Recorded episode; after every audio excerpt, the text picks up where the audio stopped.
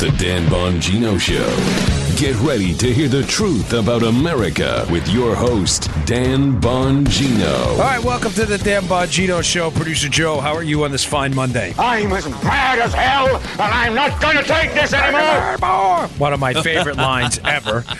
I have got a stack show today. Please do not move from the radio, the car radio, the whatever you're playing us over your TV on iHeartRadio app, whatever it is, Spotify. Uh, there is so much stuff to cover, so we're going to motor through it. Uh, let's get right to it. All but I just want to say before I get to it. I keep telling you, take it easy on the Trump Sessions thing, and more evidence has come out that Sessions and Trump know exactly what's going on. I'm going to get to that. I haven't. I don't tell Joe any of this stuff before the show because I like to see a genuine reaction. So I told you to take it easy. And I don't know if you missed it, but big stuff happened this past week. We'll get to that in a second. All right, today's show brought to you by our buddies at My Patriot Supply. Preparedness matters, preparedness counts. If you don't have a supply of emergency food, have you ever asked yourself why? Yes. Is the question like, oh, don't worry, we'll be okay. The supermarkets will say stay stocked. Are you sure? Have you been through? Uh, have you been in Florida during hurricane season when you go into the local Publix and all you see is steel on the shelves? And I'm telling you, folks, don't assume the food supply chain is going to stay uh, robust and uh, and vigorous during a national emergency. Okay, FEMA estimates that most Americans have no plan for an emergency. That's a shame. With FEMA admitting recently it cannot help everyone who's unprepared, we must take matters into our own hands. Just makes sense. Why not be prepared?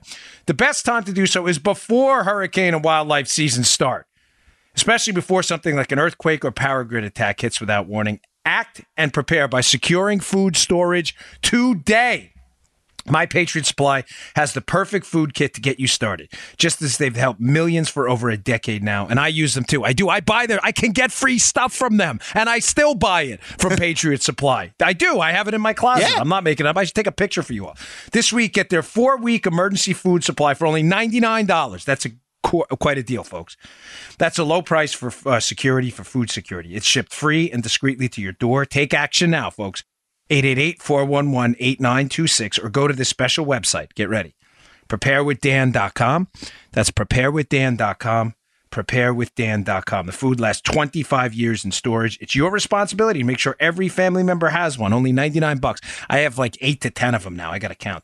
888-411-8926 or preparewithdan.com. That's preparewithdan.com. Thanks to Patriot Supply. They've been a great sponsor.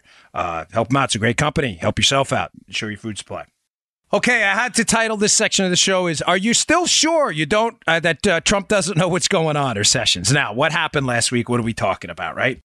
Last week, in a story that got a little bit of attention, but um, not a lot, Joe. It wasn't exactly like major league breaking news anywhere. Uh, you know, people covered it, but it wasn't all over the place. And I think one of the reasons it wasn't all over the place is because the left wing media may realize what I'm about to tell you that Trump and Sessions know exactly what's going on uh, with the Obama Spygate scandal, the Clinton email scandal, the Clinton Foundation scandal, and all the nonsense that went on with the DOJ. What do I mean? Trump's uh, Department of Treasury issued some significant sanctions against Russian, a couple of Russian billionaires. Uh, actually, I think it was seven of them, excuse me, but a couple of them that are very interesting. Uh, Russian billionaires and oligarchs who are con- uh, connected to Putin. Now, you may say, okay, great. Why is that story significant and why does it matter? Because the question is, who did he sanction? Who are these Russian billionaires? Well, if you're a regular listener to my show, what do I always tell you, folks? Memorize, and remember the names because names, these baby. names will continue to creep up. And if you don't have them committed to your memory, you will miss the crux of the story because the mainstream media will not explain it to you. They will not. They will gloss right over it as if nothing happened, whistling past the graveyard. They don't care. Name number one who was sanctioned by Trump. And by the way, his company took a massive nosedive after this.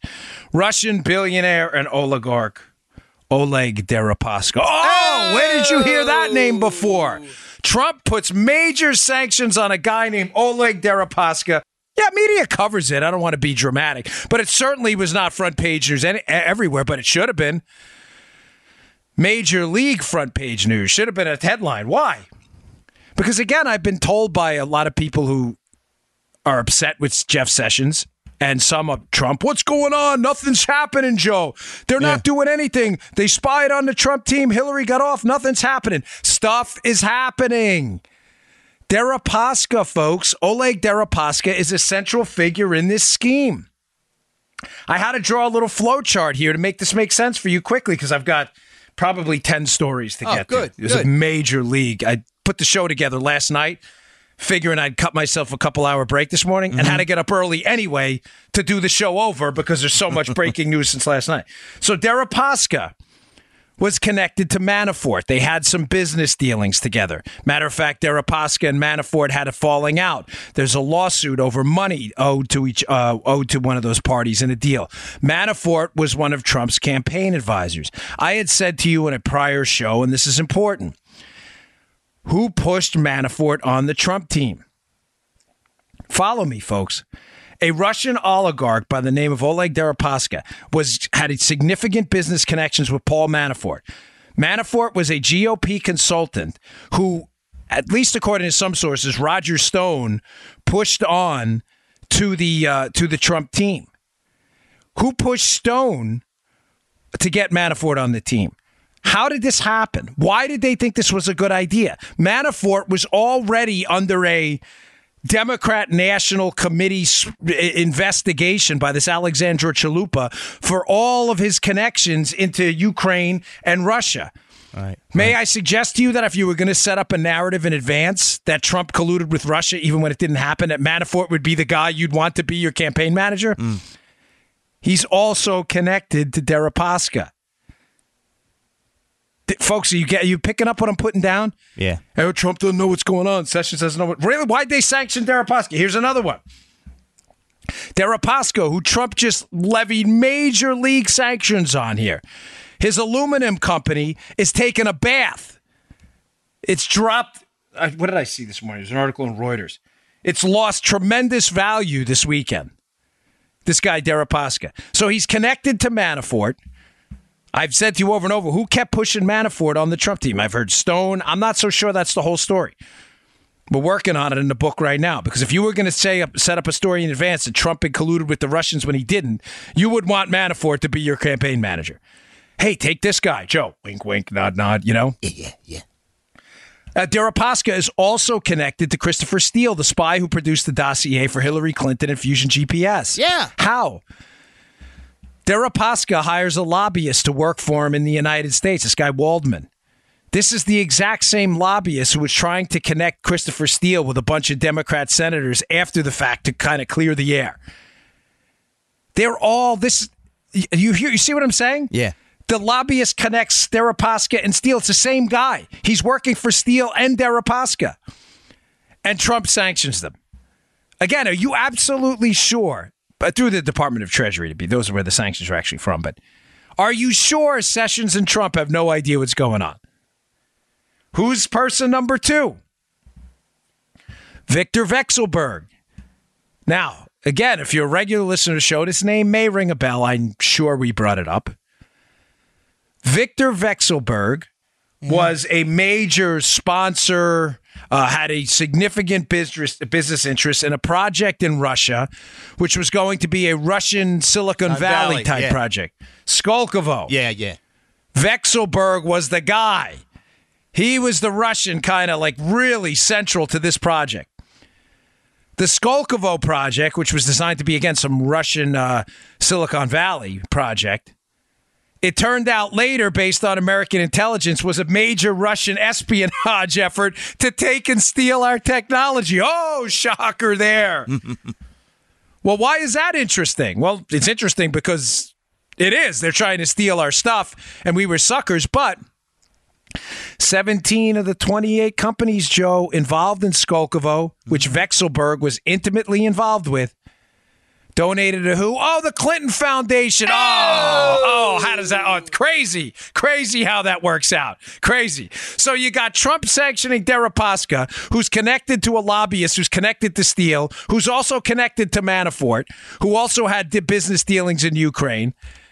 You got Trump sanctioning another guy through his Treasury Department, Vekselberg, who was intimately involved in a Russian espionage effort at Skolkovo to steal our technology. By the way, there's been some allegations that the Skolkovo project and the theft of technology may have had something to do with Russia's recent development of a hypersonic missile designed to defeat our missile defenses. Oh, and by the way, the same companies involved in Skolkovo and the theft of our technology donated to the Clinton Foundation Oh, and by the way, doubling down again, Vekselberg's foam, uh, firm Renova. Oh, what they donated to the Clinton Foundation, fifty to hundred thousand dollars. Folks, again, are we absolutely sure? I, I have provided to you. I have done my best because I you are I love you to death. I tweeted you were you pushed us to what were we, Joe? Six, six overall, we, six overall in news and politics. Yep. Do you know? I mean, we were we were beating some heavy hitters this weekend in our mm. podcast. Thank you for subscribing. The subscriptions matter, not just the listens. And for those of you who subscribe, thank you. But we have been telling you over and over and over again these connections are deep, they are layered, they are there, and that Sessions and Trump are aware. Trump's not aware of the whole thing. Sessions has to protect him from some of the stuff that mm-hmm. implicates him for obvious reasons. But I'm telling you, give it some time. I have provided to you mounds and mounds of evidence. Now, in case you're still doubting me, which is fine. Now, listen, I am I'm not uh, uh, one of the Stygian witches from Clash of the Titans. I'm not give give me the eye, give me. Remember that the Clash of the Titans with Harry Hamlin? Give me the eye, give me the eye. I'm not trying to be a, uh, some sage or predictor of the future. You know, uh, Carnac from the Johnny Carson show here, but he puts a little index card to his head, right, Joe? Yeah. I'm really not trying to do that. I'm just trying to, as a former investigator interested in facts, trying to explain to you that I have good folks and really quality sources who are telling me give it a minute. They know what's happening. This is taking a very long time to do and to do correctly. Now, one more piece of information. So, again, just to reiterate what I told you, because it's important. The Russian sanctions against these billionaire oligarchs levied by Trump, Trump and his Department of Treasury targeted two people intimately involved in the spying on of Trump operation, not spying on him personally, but I mean the whole Obamagate scandal. You know, you see what I'm saying? Like Deripaska connected to Steele to a lobbyist. Deripaska mm-hmm. connected to Manafort. Vekselberg connected to Skolkovo. Skolkovo, the theft of U.S. technology in this Russian Silicon Valley type uh, simulated project. This the stealing of technology, possibly leading to the development of missiles that could defeat our missile defense. Oh, and the same companies involved in it donated to the Clinton Foundation. Why do you think they sanction these guys? To make them feel good? To give them a pass? The guy's company, uh, Deripaska, took a dump this weekend. All right, one more thing. They announced this weekend as well the appointment of uh, was it John Lausch, another United States attorney from the Northern District of Illinois to supervise what? The production of documents to the House Investigative Committee on FISA Gate, Clinton Gate, McCabe Gate, Flynn Gate, all of this stuff. Yes, it took a little time. I get it. I understand. But I am, I'll be careful here, but I'm confident, let's say. Trump knows exactly what's going on. He's, he more than likely has said to these he, Trump is uh, heads the he, he is the head of the executive branch. This is obvious. Has probably put the squeeze on them and said, guys, it's time to comply with Congress and their demands for transparency here. I, I don't know that. No one told me that personally, but it's right. obvious by his tweets that he's interested in, in uh, the Department of Justice doing the right thing and complying with oversight. This is the Department of Justice and the FBI are not independent agencies. They fall under the executive branch of our Constitution. That's just a fact. They are politically accountable like everyone else. So the appointment of this uh, of this uh, United States attorney to supervise this process says to me that they are darn serious about the public finding out what's going on. I don't know how you could come to another conclusion from that. It's important stuff. Okay, I got a lot to get to. So, but that that story. And by the way, uh, I, I have a really good story in the show notes. Is it from Reuters, uh, uh, Bongino.com? Check it out, please, um, folks. One quick note on that because it's going to segue nicely into my second story. I, I, listen. I completely and entirely understand. I can't say this objectively because anything I say about my content obviously benefits me and Joe and the show and Yeah. CRTV and NRA. I get that NRA TV where I have my five thirty show at night at NRATV um, dot com. I get that. I understand that it, it can't possibly be objective. But I was on Fox and Friends this morning. I was making a very serious appeal to people, and I hope you saw it. We are being selectively targeted by Twitter. That's not hyperbolic. It's not drama. It's not me making a stink for PR. I don't need it. Don't care about it. Matter of fact, Joe, how many interviews do we turn down a week from uh, what, 15, loads. 20 or so? Yeah. I, yeah, I'm- I'm not kidding. I, I'm, I'm not interested anymore. I, I'm interested in my family, my kids, and I have three jobs already. NRA TV. I do a lot of work doing analysis with Fox, and I have this show and CRTV. I have too much going on. I'm not interested in the free PR. What I am interested in telling you is Twitter and Facebook are targeting conservatives. They banned me from running ads. They said it was due to inappropriate content. I have no idea what they're talking about. We scoured our Twitter account. I've told you this multiple times. Um, I don't know what they were talking about. They won't answer. They won't answer what the inappropriate content was. And frankly, I don't care anymore about this, about the ads, that is. I do care about targeting conservatives because I wouldn't give them a dollar anymore um, anyway. So that's not going to happen. I also sold my stock in Twitter, sold my stock in Facebook. Um, I want nothing to do with these companies anymore. But I say that, folks, because I'm humbly requesting that you please go to my website, bongino.com. Subscribe to my email list if you wouldn't mind. It's right there, the big subscribe button. Follow us on Twitter while we're still there. Um, follow us on Facebook while we're still while we're still there. Um, you know, spread the word on our podcast and please subscribe, subscribe because I won't. I don't know how much longer I'll be able to contact you via Twitter. I am seriously not confident that I, I won't be deplatformed soon uh, from Twitter and Facebook. Now, if you'd like to join me in a, um, I'm taking a bit of action this week. I'm dancing a little bit for you regular listeners. You know what I mean. So Diamond and Silk, who I, I know, I wouldn't call them personal friends, but I know them quite well. We've had a lot of conversations. We've been at uh, events together. Are very nice um, ladies. They support President Trump. They're they have some they have some pretty good content out there. People seem to like them. Um, they have a platform on Facebook, and some of you know them, some of you don't. You can look them up and they have been sanctioned by Facebook as well. I will have this story up at the show notes again as well. Please check it out.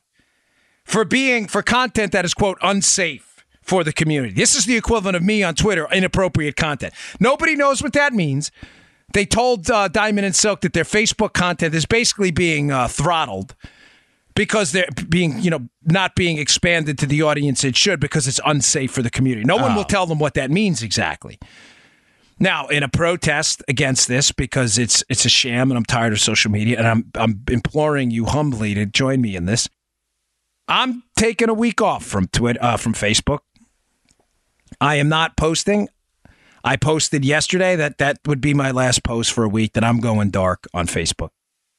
It's up to you. Um, I understand. I'm not trying to start some like national trend or anything, but I would encourage you today to, if you can, to make a post in support of them.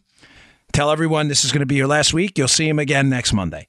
That you're going dark for a week. If they want to silence you, then you know what? That's fine. We'll put the tape over our mouths for a week and we'll show them what silence looks like. Because let me tell you something. Remember, folks, and you may say, well, why would we deplatform ourselves for a week? You know why, folks? Facebook is selling you.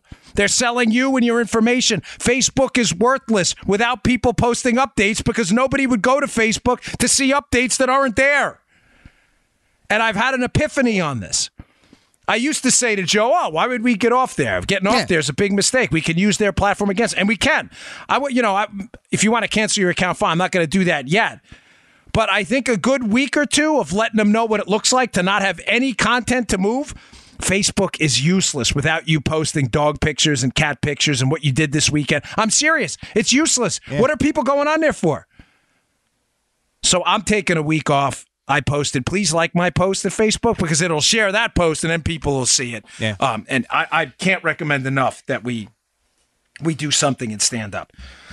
All right, now more on this because this is a big deal.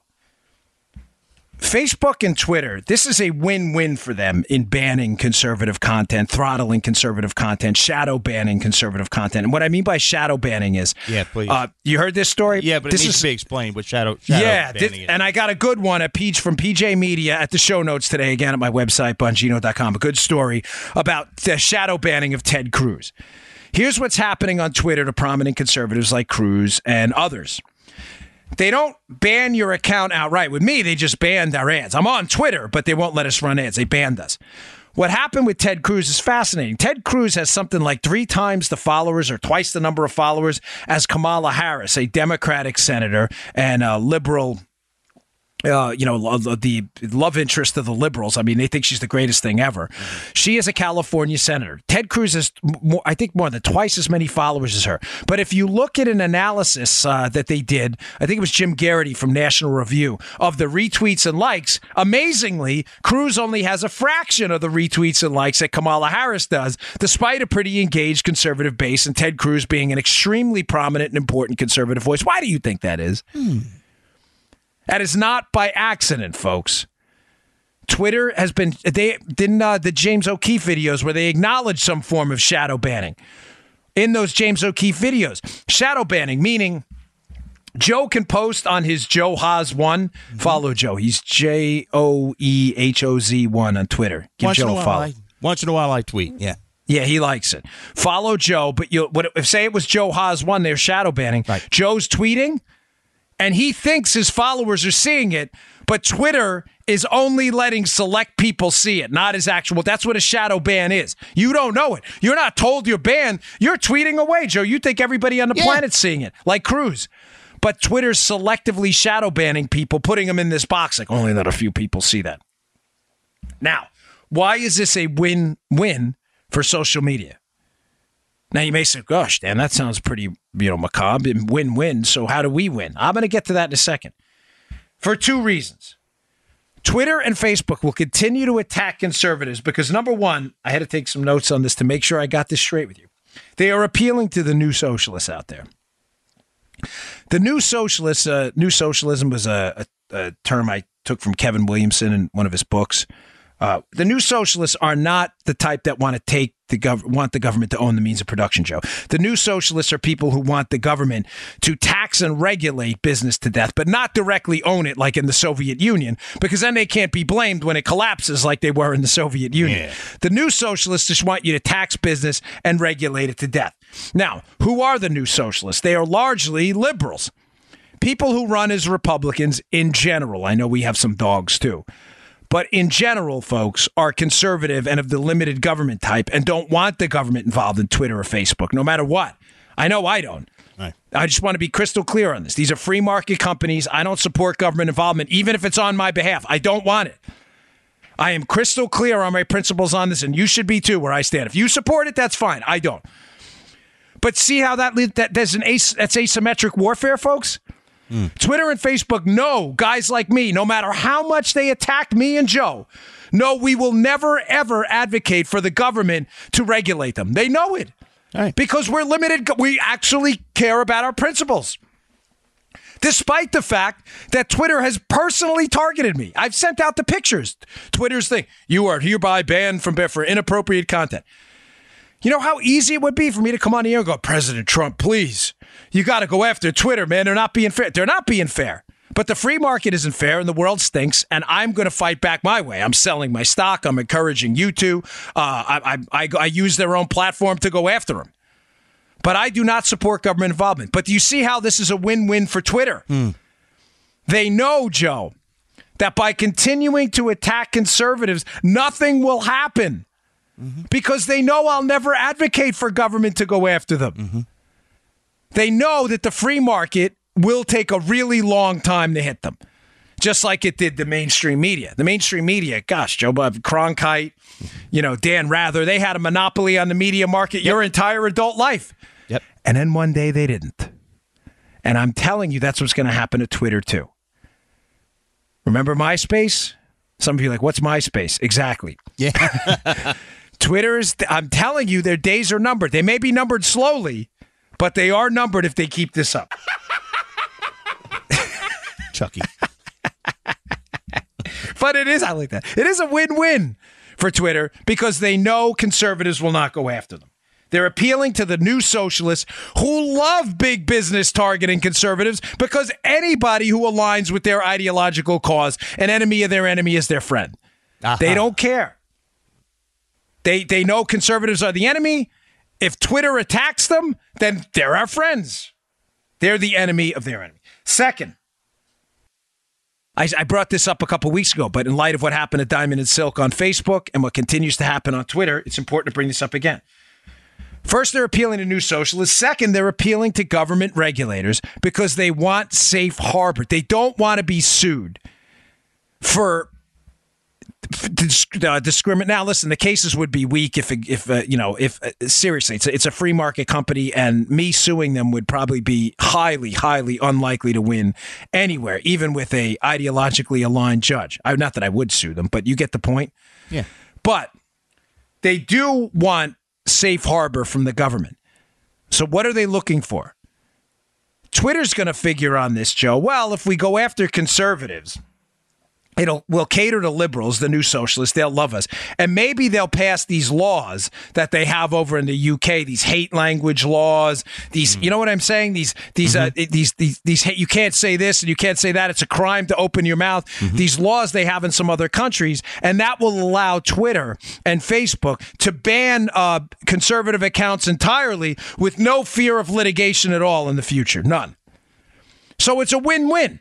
First, they appeal to liberals who hate conservatives by booting conservatives off Twitter. And secondly, once they boot conservatives off Twitter, maybe some law will be passed in the future that'll provide them safe harbor against lawsuits because they can say, oh, it was hate language and we just didn't like it. This is a win win win for them. Now, another thing happened this weekend. Jack Dorsey, the head of Twitter, shared an article and he said, Hey, great read. You see this, Joe? Great read. Yeah, man. Great read. The guy is the head of Twitter. The article was a, a complete pot shot, disingenuous attack on conservatives and a celebration of California politics, despite the fact that California was just rated, what, 50 out of 50 in, qua- hmm. in cost of living, quality of life? California going bankrupt? You mean the same California? Okay, we had a surplus this year. Yeah, you also have trillions in government liabilities you can't pay. Mm-hmm. Listen, I love California, okay? I just don't like the politicians that run it. But Jack Dorsey, the head of Twitter, shared an article and he said, Great read, an article that just, I mean, attacks Republicans in some of the most grotesque ways. This is the head of Twitter. Now, what do we do? I told you what I'm doing this week, and I encourage you to join me. Totally up to you. Again, I'm not trying to, you know, be the start some national movement here, but it'd be nice if you'd help me out. Support Diamond and Silk, whether you like them or not. Some people do, some people don't. I like them; they're very nice. I like you them. know. Yeah, their commentary's funny. I think I don't think they're trying to be the William F. Buckleys of their time, um, but they're funny and they support the president. And I, you know, I admire them for having the guts to stand up. They are being hurt and impacted by Facebook. I encourage you today to fight back and go dark for a week. Facebook cannot sell you and your content if it isn't there.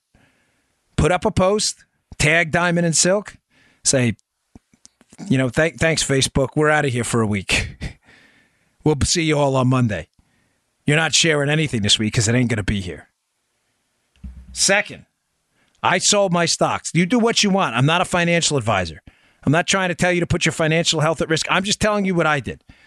I sold my Twitter stock. I'm listen. I'm sure some liberal pick it up. I'm sure it had a zero zero zero zero zero zero zero zero one uh, what percentage point impact on the st- price of Twitter, if that. I'm just telling you that over time, the cumulative effects of a number of people who get tired of this stuff and fight back doing similar things will matter. Finally, Twitter wants to shadow ban and then outright ban people like me from running ads. Don't advertise, folks. Don't give these people a dime. Don't give them a dime. Now, I have a contract now, so I still have some stuff I mean, because listen, disclosure matters to me, and I don't want to be. I do have some ads running there on Facebook that I've, I've already paid in advance, and I kind of have a tough time getting out of them. Mm-hmm. Those will wrap up soon, but I'm done with Twitter. I will not be giving them a dime again uh, in the future. But do what I did. After this, I'm I'm I'm not. I can't. I I, I just refuse. I'm not giving them a dime. Dry them out. Don't give them a dime of your money, folks. All right, I got a lot more to get to, so stay tuned. It's going to be a stack show. Today's show also brought to you by buddies at iTarget. This is the best system out there for improving dramatically, by the way, the proficiency of your usage, uh, your firearm uh, proficiency. Anybody can fire a firearm. Anybody. Can you fire it accurately? That that's what matters. God forbid you're involved in a self defense scenario. You better be able to fire that weapon accurately. If you're a first time gun owner, police officer, law enforcement, hunter, sports, whatever, it is in your best interest to be very proficient and accurate with the firearm you have in the event you had to discharge it. The iTarget system, that's the letter I, the website's itargetpro.com, that's itargetpro.com, is a dry fire practice system. What's dry fire? Dry fire is when you depress the trigger on a safely unloaded weapon. Rack the slide to the rear, open the cylinder, check it, check it twice. Look, look away, look back again, look away, look back again. Three times minimum. Make sure it's unloaded. Finger probe that chamber. Make sure that chamber is unloaded. And what you do is, you, uh, we used to do this in the Secret Service. You dry fire the weapon when it's not loaded. You practice your trigger pull, slow, deliberate pull to the rear. Line up your sights, equal light on both sides, level across the top, and you practice it. You get used to. You train your body to fire accurately, to, to, to, to constant pressure on the trigger. None of this, uh, you know, jerking the trigger. You pull it to each side then. The iTarget Pro system, they will send you a laser round that goes in the weapon you have now. You don't have to do any modifications. You don't have to buy any other special equipment. They'll send you a laser round and a target. And when you uh, put the round in the chamber, the laser round, it, it will emit a laser onto the target. You can see where that round would have gone. This is an awesome system. People send me these uh, screenshots of their groupings. On Monday, they're all over the place. By Friday, they're, they're shooting golf ball size groups. It's a beautiful thing to see. Go check it out. The system is called iTarget. It's the iTarget Pro uh, system. It's at the letter I, targetpro.com. That's itargetpro.com. Use promo code DAN for a nice 10% off. That's D A N, my first name, uh, promo code Dan for 10% off. Remember, competitive shooters dry fire 10 times more than they live fire. That's how you improve your proficiency with a firearm. Okay. Um, some news stories of the day I got to get to, and then I want to get to this inflation puzzle story because it's fascinating time here. Let's see. All right. Um, China again. So China's talking devaluation now, folks. China is, uh, this is interesting what's going on with the Trump team. Now, you know, if you've listened to my show on tariffs, you know where I stand on that. We don't need to repeat it, uh, those shows. Right. But it is fascinating what's happening and Trump's skills as a negotiator. We'll see in the next uh, coming days and coming weeks um, how exactly his tactical negotiating skills, Joseph, play out, if you know what I mean. Yeah. He has threatened will some significant tariffs on China, of course. What did China do? China responded by saying, I know you are, but what am I? you know, we're going to do it too, right? Pretty much, So yeah. now you have this threat of taxes and tariffs on products imported and exported, imported into China, exported out of China, and vice versa in the United States. But here's an interesting uh, little note I saw. So China is now, and, and what I said to you last week, I meant I'm not a fan of tariffs, but China is really in between a rock and a hard place here. Joe, China exports uh, uh, f- f- what is it? Five times as much stuff into the United States as they buy. Well, four times to be a little more precise. Four times as much in, uh, products inside the, into the United States as we to them. So if we were to impose tariffs on them, it would dramatically impact and affect the Chinese economy. And it would still, don't get me wrong, it would still affect ours. But we don't export as much to them as they send to us. Now, it would impact us. You know my stance on that if you've listened to the show. So China's between a rock and a hard place, and for that one, uh, for reason number one, they sell more to us than we sell to them. Number two, their second retaliatory measure they're threatening is, oh, we're just going to dump your your treasuries, your bonds. We have your we have your bond. We lent you guys money, and we're just going to dump them. And dumping them would effectively, uh, you know, basically de- destroy the market for U.S. bonds and make it very difficult for the U.S. to borrow money. Why? Because China is lending us the money. If China says we're not going to borrow money anymore, and they're a major lender to us, we're going to have to raise our interest rates to find other people to take up our debt. So I talked about that last week. So number two You may say, well, how does that hurt China? Because if they sell their, their U.S. debt, all the debt they have, and they flood the market with it, all of a sudden what they're left holding, because remember, they're different maturities, is going to lose value too. So China's basically going to cut off their nose despite their face. Again, we talked about that last week. It's the third one. Their new threat, Joe. Oh, threat yeah. number three. China's saying, well, we'll just devalue our currency here. We're going to massively devalue our currency. And what will that do? That'll reduce the effect of any tariffs you put on our products.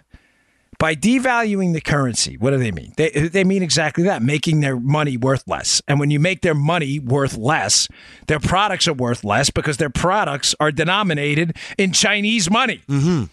So if you got, say, a thousand Chinese widgets, you bought them for a thousand US dollars, mm-hmm. and they devalue their currency, your thousand US dollars buys more widgets then. Why? Because the Chinese currency they're denominated in is worth less.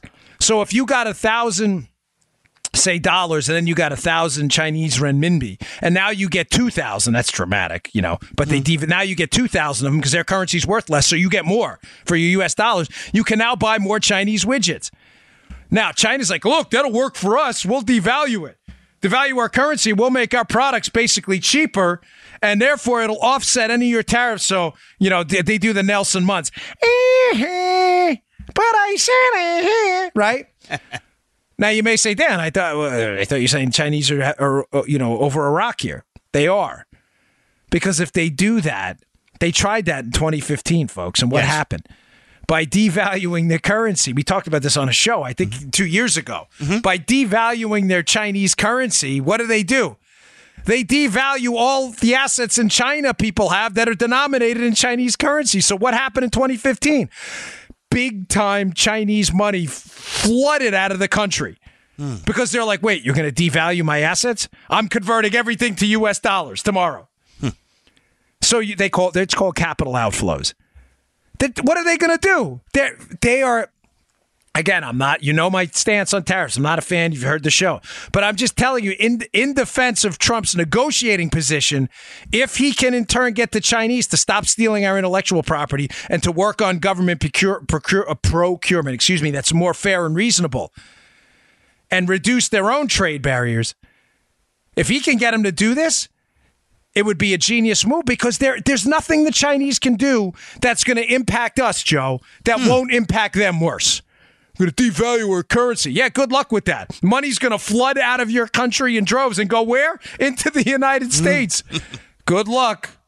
Good luck with that. We're going to sell your bonds. Good luck. You have a trillion. Do- you have trillions of dollars in, in assets, in both in foreign direct investment here and in bonds. You're going to devalue your own stuff that you have left. Right, right, right. They are in. Uh, they are up the creek, folks, and I think Trump understands. So we'll see. And again, I'm not trying to play both sides. This you know crystal clear where I stand. I'm just saying, as a negotiating position, if he can get them to fold before these tariffs are implemented and open up their markets, stop stealing our stuff, our intellectual property, open up their government procurement, and stop get, making a you know a buy China only policy there. It will have been a very significant move, folks, a significant one. And I'm not so concerned so much about the trade deficit. I am so I am concerned though about unfair trade practices and their subsidizing of government industries and things like that as well. It just makes for a globally inefficient market. But I thought that was interesting in light of the conversations we've had with China. Remember, those three ways they're over uh, they're over Iraq. They're really screwed right now. All right, uh, that final? I got a lot more to get to. Don't go anywhere. Today's show also brought to you by buddies at Brickhouse Nutrition. Big fan of uh, Brickhouse Nutrition. They've been with us from the start. They have the best fruit and vegetable uh, powder on the market. It is real food. It's real food. This is not extract. This is not some junk they put in there. This is the real Magilla. This is wholesome quality fruits and vegetables that you'd have to eat by the truckload every day to get in the uh, in, in the scoops you'll get in a new product, Field of Greens. The stuff is great. It tastes delicious. I think it tastes like a little bit of cherry, a little bit of blueberry. It's a nice fruit flavor. I love it. Uh, it's called Field of Greens, and think of it as your fruit and vegetable insurance. No sensible health professional, doctor, nutrition scientist, personal trainer, none of them, none of them will say, "Hey, don't worry about those fruits and vegetables." None of them. Why? Because fruits and vegetables are the key, folks. You read all these research studies about long-term cognition, health, immunity. Fruits and vegetables are the key. There are quality uh, chemicals in fruits and vegetables we don't even know about yet. Fruits and vegetables are the key. I eat tons of them, but I also supplement it with Field of Greens. For those of you who can't, because you're on the road a lot, you have busy jobs, you can't eat eight to 10 servings of fruits and vegetables a day. This is the answer for you. It's your fruit and vegetable insurance. It tastes great. It's called Field of Greens. It's available at brickhousenutrition.com slash Dan. That's brickhousenutrition.com slash Dan. Give it a shot. Field of Greens. It's absolutely delicious. I highly, highly recommend it. I don't recommend products I don't take myself. I use it three times a day. I give it to my kids, my wife. I would give it to my dog if I had one. It is that good. Field of Greens. Well, don't give it to your dog, but Field of Greens. Yeah, seriously. I'm not even sure if we can give it to your dog, but it's good stuff. Field of Greens. It tastes absolutely delicious. Go check it out. brickhousenutrition.com slash Dan.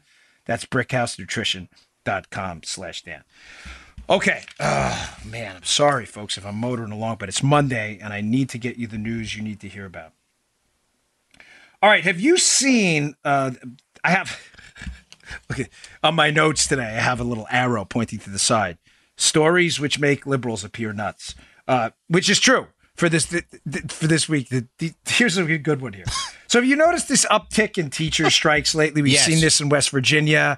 Uh, we've seen across the states now. Yep. Teachers have been striking. I think it happened in Kentucky recently, folks. Mm-hmm. This is all in response to a case going on in the Supreme Court right now. I discussed uh, a couple of weeks ago the Janus case right now.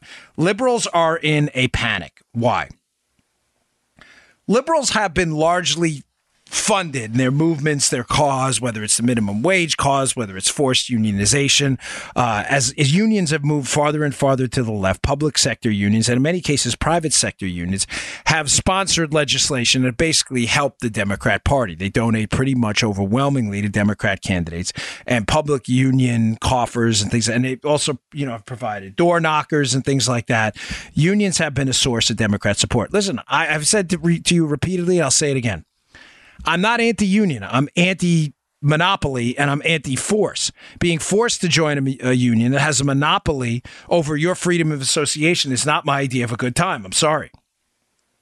There's a case in the Supreme Court now which is going to be absolutely devastating to unions if they lose, and it doesn't look good for them.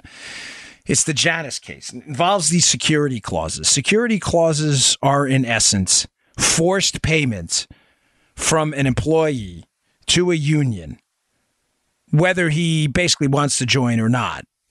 And the reasoning behind them has been, well, the union's bargaining on behalf of everyone, and these employees, you know, should be forced to pay for that bargaining because they benefit from it. It looks like these uh, security clauses are going to be thrown out. Now, what's happening? Of course, far left states, Washington and others are now responding in advance. The, keep in mind, the Supreme Court ruling hasn't even come out yet. A lot of these teacher strikes have been organized as kind of a warning sign, Joe, that look, if this if we don't win this case, this is what's in store for you. Remember with the left, folks, nothing is by accident. Look at what's happening. You want to do this to what? Look, we'll strike teachers, we'll strike everybody. All right. They're in a panic. Liberals hate freedom of association, folks. And the fact that you will not be forced to join and finance a union, the fact that you won't is driving them crazy. So states are passing laws that uh, are, are what they're meant to preemptively do, Joe, is create let's just a small window for you to get out. Mm-hmm. So if you don't have to pay anymore, you're only going to get a 10 day window, I think was one of the rules. One of them was you have to respond in writing, but you're automatically enrolled in the union unless you respond in writing. Otherwise, this is a scam, folks. This is a scam. It's I, am again, I have nothing against unions, but I do have a whole lot against unions forcing people to join who don't want to join. I'm sorry.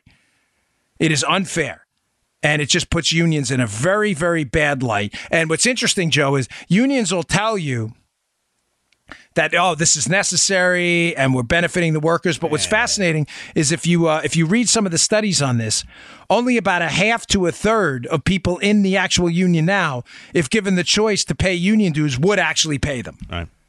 in other words if they're so popular how come only half to a third of the people in the union would agree to keep paying the union? It doesn't make any sense all right. Uh, okay, I want to get to this one too. This is another great story. Um, it will be in the show notes, and I strongly encourage you to read this one. This isn't so much a story, but some research I saw this weekend, which I thought would be fascinating to talk about on the show. Um, The inflation puzzle. Uh, there's an there's a piece out by the St. Louis Fed. It's short. It's not one of these overly wonky pieces, which is surprising because sometimes I read these things, and uh, if you don't have a good background in economics and you know understand the the elasticities and opportunity costs and stuff like that, the articles are almost impossible to Yeah, read. you're lost. Yeah. Yeah, you're lost. This one's very readable. It's short, sweet. It's more like a kind of a synopsis, but it talks about this inflation puzzle. And I know that's, but this is this matters, folks. This matters a lot.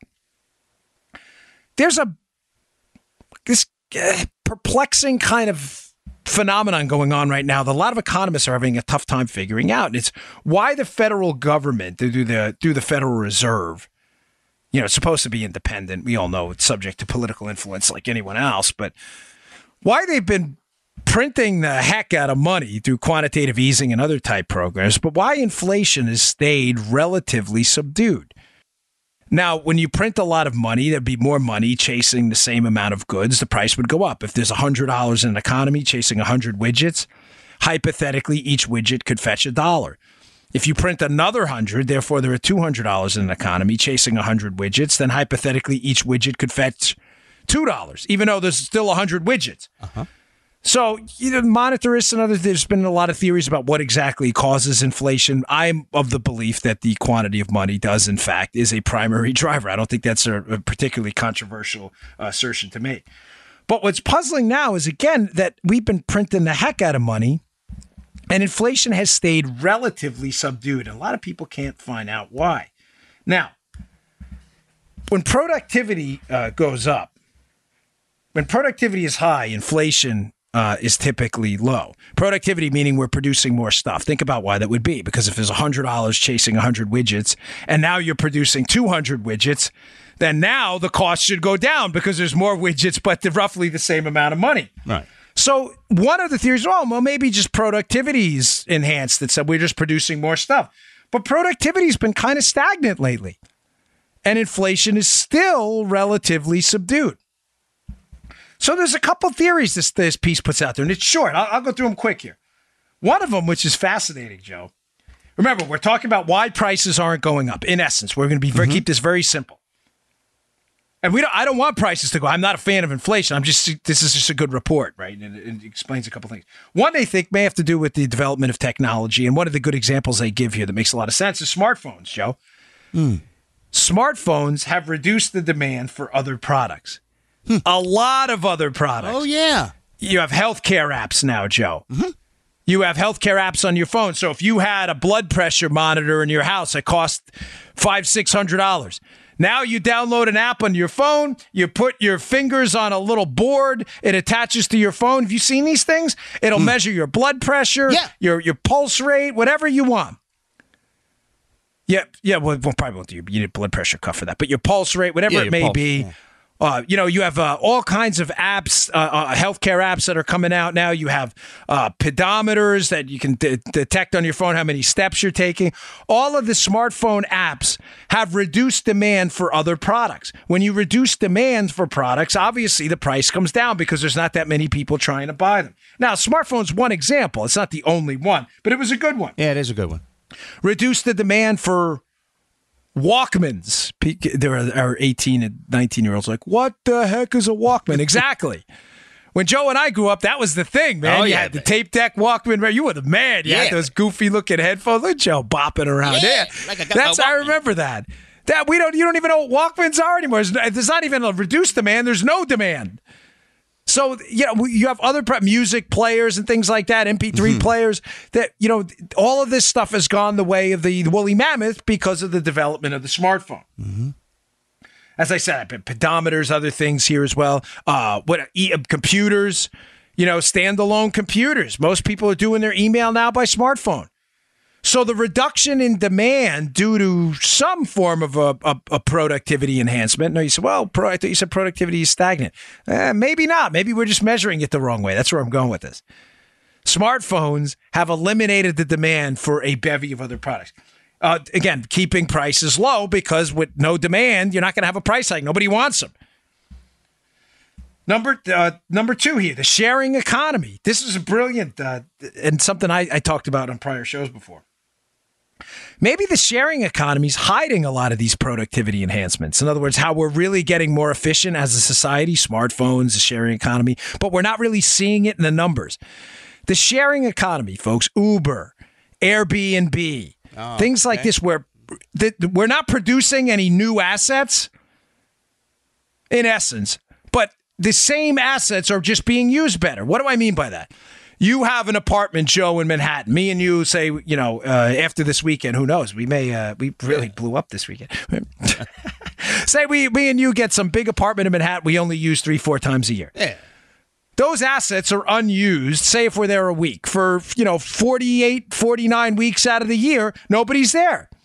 So Joe may say, hey, Dan, I'm going to just rent mine out to Airbnb.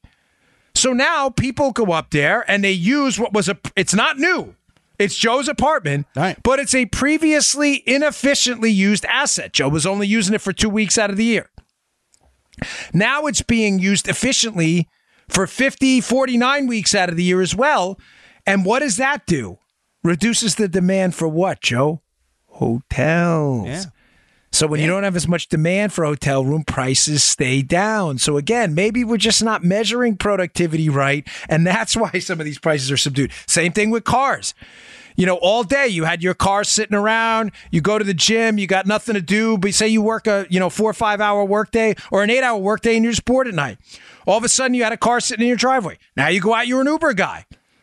What does that drive down demand for?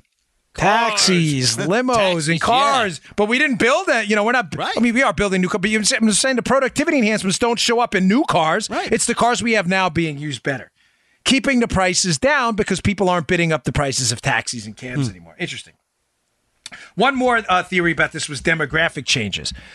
And this was uh, a research they did in Japan, which I thought was really interesting that older workers in Japan who've been with companies their entire life. Now, as Joe remembers, just decades ago, this was the this was the theory of the day. You know, when you started with a company like an IBM, remember Joe, you stayed there forever. You, you, you know, you, you, worked mm-hmm. with Pan Am before they went out of business, whatever it may be, and you got your pension from there. I say that because my uh, uh, father-in-law he uh, worked for Pan Am, and that's what you did. You didn't move around. Now, the problem they're having with Japan with this lifetime stability that came in with the job market, Joe, is now some of these companies are closing. People have been there 40 years, and their skills, Joe, are firm specific. They're not specific. I mean, even, Joe, even when we got into the podcast, yep. you remember? Mm-hmm. You were like, hey, Dan, some of this stuff is new to me. SoundCloud, sure. all this stuff. And now, I mean, now he's three years in. Joe's like the man on this. But it was new. We and him had to kind of learn some stuff together. Even Paula, yes, my did. wife, who's a web, you know, genius, we had to figure a lot of it out. Mm-hmm. Now Joe remodeled his and basically is in his second career now. But mm-hmm. the point they, they're making is some of the studies from Japan is a lot of older workers can't do that. They have skills specific to that firm. The firm closes. So what are they doing? Taking entry level jobs in other places not commensurate with their former skills and pushing out younger workers. And of course, these older workers are saving more, not spending as much as those younger workers would have. So they're not bidding up the prices for things. And I just thought that was another interesting thing that that's happening there. And it may be some have something to do with demographic changes. So, you know, interesting stuff. I love economics. I've always been passionate about it. And uh, I thought you might find some of that interesting. All right.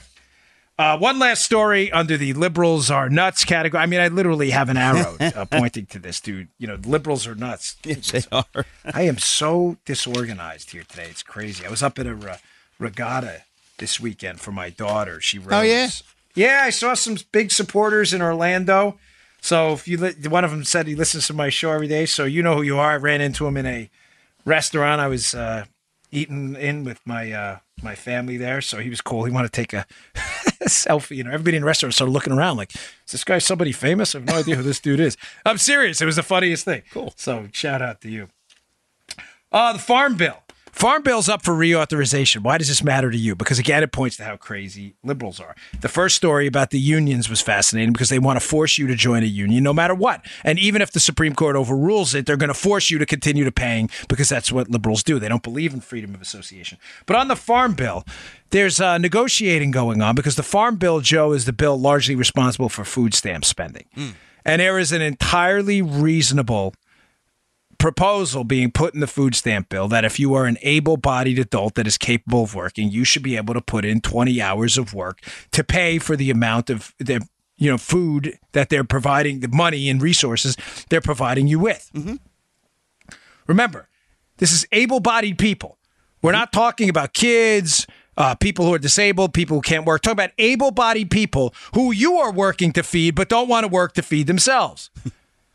So they're po- talking about a, a, a portion of the bill that would put a 20 hour and what here's the deal. There's a there's a 20 hour work requirement but states are given waivers. They're going to start pulling these waivers. Remember this is able bodied we're not talking about people who can't work uh, who are incapable of working children uh, older folks. We're talking about people who are able bodied and the democrats are saying no way it's a non-starter. So you're supposed to work to feed yourself and someone else who doesn't want to work, potentially to feed them. Uh, it's just bizarre. But the, this again goes into the category Yeah. of liberals losing their minds. And this is why they lose working class America because this is hard to justify to even the most compassionate, sympathetic person. To say to them, wait, let me get this straight. You're, you know, 25 years old. You have no physical ailments that prevent you from working. They they made this very simple for you: twenty hour requirement or job training, and job training is a very broad category. You don't want to do any of that, but you want to continue to take money from people who are working to feed themselves and you at the same time, and that makes sense to you. And then you wonder why the left is losing America, folks. It's precisely because of things like this. This is in the liberals are nuts category. Start. Should have a category and sh- show up. I have that in my NRA TV show. I have all these little like categories I put together. I have liberals versus liberals, dopey things liberals say, debunking liberals, the Kanky Awards, which went over great. I appreciated that one. Yeah, that was great. Appreciate all the support on that. All right, folks, that's the show for today. I really appreciate all your support. Go check me out tonight, at NRATV.com. I'm on at 530 uh, p.m. Uh, NRATV.com, uh, Roku, Amazon Fire, Apple TV. Check us out on Google Chromecast too. Uh, thanks for all the feedback on the show. It's been uh, it's been great. I really appreciate it. And go to Bongino.com. Check out the show notes today. Really good stories on there. Take care. See you tomorrow. You just heard the Dan Bongino Show.